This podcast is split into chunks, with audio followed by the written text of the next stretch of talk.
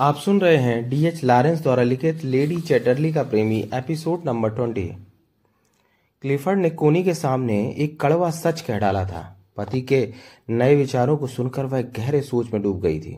लेकिन साथ साथ रहने वाली यह बात उसकी समझ से बाहर थी, क्योंकि यह उन रिश्तों का अपमान था जिन्हें हमारा समाज सम्मान की दृष्टि से देखता है। पति पत्नी का पाक रिश्ता उसी वक्त नापाक हो जाता है जब वह अपना शरीर किसी गैर मर्द की बाहों के सुपुर्द कर देती है। उसकी आत्मा मर जाती है। उसका आत्मसम्मान खत्म हो जाता है। पति की निगाहों में भी और अपनी निगाहों में भी। यह कैसी विडंबना है कि आज एक पति अपनी पत्नी से यह कह रहा है कि वह उसके लिए संतान पैदा करके लाए। कोनी बार बार यही सोच रही थी।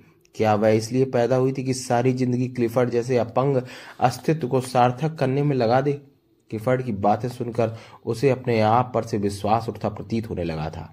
आने वाले भविष्य में वह क्लिफर्ड के विषय में कैसा महसूस करे? उस वक्त कोनी और क्लिफर्ड अपनी अपनी सोचों में डूबे हुए थे कि एक कुत्ता दौड़ता हुआ आया और उनके पास आकर रुक गया।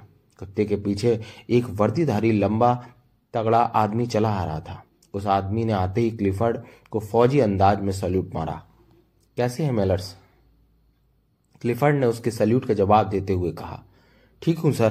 कहते हुए उसने अपना सिर झुका लिया था। मेरी कुर्सी को मोड़ दो, क्लिफर्ड ने कहा।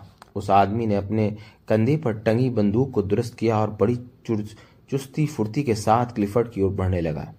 उसने इस बीच कोनी की तरफ़ एक बार भी नज़र उठाकर नहीं देखा था। लेकिन कोनी झुकी झुकी नज़रों से उसके गठे हुए जिस्म को देख रही थी। यह हमारे जंगल का चौकीदार है, कोनी, और मेलर शायद इससे पहले तुमने अपनी मैम साहब को नहीं देखा होगा। जी नहीं, संक्षिप्त सा उत्तर दिया मेलर्स ने अपना हैट उतारकर कोनी का सम्मान किया, और फिर उसे कुछ इस तरह देखने लगा जैसे वह कोनी को बहुत पहले से जानता हो। तुम तो यहाँ बहुत दिन से हो मेलर्स ने अपनी ओर घूरते हुए कोनी ने पूछा, जी, आठ महीने से मालिक की सेवा कर रहा हूँ। यह नौकरी पसंद है तुम्हें? यह पूछते ही कोनी ने नज़रें उठाकर उसकी ओर देखा। उसने महसूस किया, उसकी नज़रें उसके अंदर कुछ ढूंढ रही हैं। इस नौकरी के साथ साथ मुझे आपकी हर चीज़ पसंद है। इतना कहकर उसने क्लिफर्ड की कुर्सी का रुख पलटा और इंजन स्टार्ट कर दिया। अब मैं जाऊँ, सर? मैं, मेलर्स ने क्लिफर्ड से विदा मांगने वाले अंदाज में कहा। अभी नहीं दोस्त, थोड़ी दूर तक हमारे साथ चलो। कहीं यह रास्ते में खराब ना हो जाए। जंगल के सन्नाटे में हम किसे बुलाएँगे? मेलर्स ने पलटकर अपने कुत्ते की ओर देखा। उसे देखकर दु मिला रहा था। जैसे अपनी वफादारी का प्रमाण दे रहा हो। मैलट्स क्लिफर्ड की कुर्सी के साथ साथ चल रहा था। वह पहाड़ी रास्ते की ढलान पर चल रहे थे। कुत्ता भी उनके साथ साथ चल रहा था, लेकिन कोनी सबसे पीछे चल रही थी। वे महल के करीब पहुँचे। महल का मुख्य दरवाज़ा बंद था। कोनी ने आगे बढ़कर दरवाज़ा खोल दिया। जब वे तीनों महल के अंदर प्रवेश कर रहे थे तो मेलर्स ने क्लिफर्ड की ओर देखा। क्लिफर्ड के चेहरे पर तनाव के चिन्ह थे, लेकिन मेलर्स शांत था। दरवाजे के अंदर आते ही मेलर्स क्लिफर्ड की आँख का इशारा पाकर गेट बंद करने के लिए मुड़ा। मेलर्स ने वहाँ से हटते ही क्लिफर्ड ने कोनी से पूछा, जब नौकर साथ में था तो तुम्हें दरवाज़ा खोलने की क्या ज़रूरत थी?